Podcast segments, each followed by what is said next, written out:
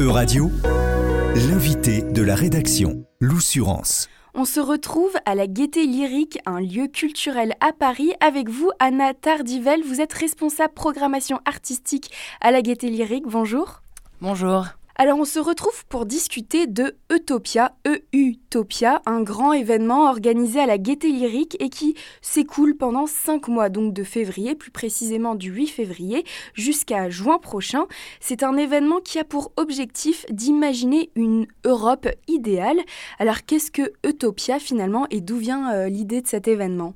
Oui, donc euh, c'est une séquence euh, dédiée à l'Europe qui va avoir lieu de février jusqu'à juin euh, à la Gaîté Lyrique. Donc évidemment, à l'aune des élections européennes, pour nous c'était un grand enjeu de porter toute une séquence sur la question européenne, sur les identités européennes et sur tous les questionnements.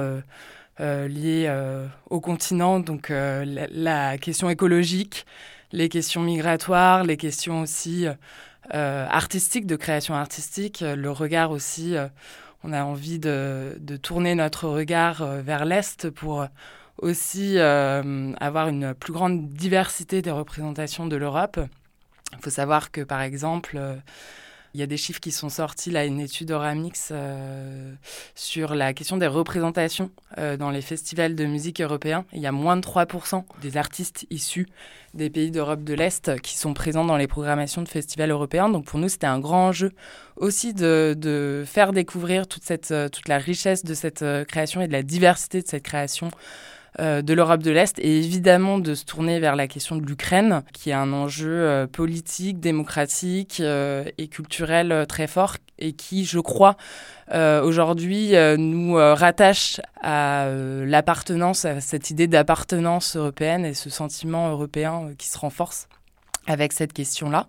Donc, pour résumer, il y avait euh, tous ces enjeux-là euh, qu'on avait envie d'aborder et aussi qui reflètent en fait euh, la gouvernance euh, du projet euh, de la Gaîté qui a évolué. Donc depuis euh, janvier 2023, il est dirigé par un consortium de partenaires qui sont profondément européens.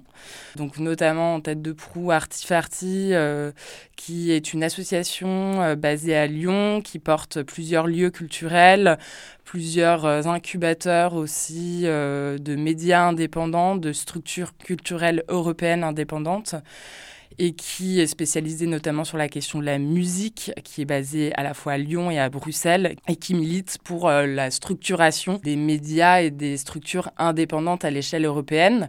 Euh, il y a aussi Arte, évidemment, qui est profondément européen, donc la chaîne franco-allemande. Actes Sud, qui œuvre aussi pour une littérature euh, européenne. Et puis deux acteurs, c'est un peu la nouveauté du projet de l'économie sociale et solidaire.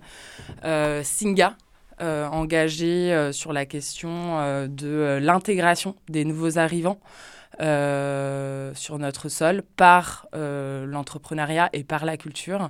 Et puis Make Sense, qui est un incubateur social et solidaire, notamment axé sur l'écologie et au niveau européen, comment on peut œuvrer pour plus de, de, de politique écologique européenne. Donc cette démarche européenne, elle date d'à peu près un an et, c'est un peu euh, là euh, euh, l'événement qui résume toute cette démarche. Voilà, c'est le fruit d'une réflexion qui, qui a lieu depuis un an et demi, deux ans. Pendant la phase de candidature, disons que ce consortium de partenaires réfléchissait. Voilà, ça constitue le cœur du projet. Donc là, c'est l'occasion à l'aune des élections de présenter cette séquence, mais ça va aussi euh, euh, être un fil rouge pendant euh, ces cinq ans de fabrique de l'époque, qui est le nouveau intitulé du, projet de la Gaîté Lyrique, est représenté par ce consortium. Et alors, dans le cadre de Utopia, euh, qu'est-ce qu'on on, peut retrouver? On a des temps euh, qui sont plutôt ponctuels et on a aussi des expositions et des rendez-vous qui euh, sont plutôt dans, le continu et qui traversent les mois de cet événement. Oui, alors on, a, on ouvre cette séquence par un gros week-end de festivités temps fort, euh, notamment avec euh, une exposition entre euh, dialogue, enfin texte et image, donc une exposition à la base où on a invité le collectif de photojournalistes européens MIOP, qui a documenté depuis deux ans la guerre en Ukraine et qui a eu envie d'inviter justement un autre collectif ukrainien cette fois qui est PEN Ukraine, euh, qui est issu de l'organisation de l'ONG euh, PEN International et qui regroupe euh, des auteurs, des autrices, des essayistes, des poètes, des poétesses. là sur spécifique, enfin ukrainien et ukrainienne, et qui en fait sur une sélection de photos de myopes réagissent, ont écrit spécifiquement des textes qui sont très poignants. Euh, sur euh, le quotidien depuis deux ans des Ukrainiens et des Ukrainiennes, sur l'impact de la guerre et sur aussi la question de la reconstruction. Donc là, on est sur euh, utopie, utopie, mais avec vraiment des thèmes forts, sensibles et avec cette idée de, de montrer aux, aux, visiteurs de la gaieté lyrique qu'il y a des choses qui se passent dans le monde et qu'il ne faut pas les oublier. Voilà, on a eu envie de reprendre euh, justement la philosophie, le terme de Thomas More sur l'utopie. Euh, avec euh, justement les représentations qu'on a de l'Union européenne aujourd'hui et encore plus en ce moment avec l'actualité. quand on pense Europe, on pense à toutes ces lourdeurs administratives, cette technocratie, ces normes, etc. Et nous, on a eu envie de décrire l'Europe par un regard sensible, par une cartographie artistique de l'Europe et euh, qui sous-tend bah, voilà, des enjeux euh, politiques, évidemment, sociétaux euh, derrière. Donc, j'en ai pas parlé, mais il y a, en parallèle de cette exposition, on va accueillir 22 écoles d'art européennes qui vont, pendant quatre jours de workshop intensif, travailler à penser les imaginaires, les représentations de l'Europe. va y avoir également une soirée vendredi prochain euh, sur un curation du collectif euh, féministe et lesbien euh, Barbie Turix qui va inviter d'autres collectifs et d'autres artistes euh, européennes plutôt sur cette question aussi de la question du genre et queer à l'échelle de l'Europe. on va avoir tout un cycle de, de conférences sur la, la culture indépendante à l'échelle européenne, le journal culturel de Artifarty European Lab et puis Arte va aussi sur sur euh, l'idée euh, du, euh, sur le principe du dessous de, l'émission d'Emilie Aubry du dessous des cartes, va créer une grande émission dédiée à l'Europe qui sous-tend des enjeux politiques et sociétaux chaque mois.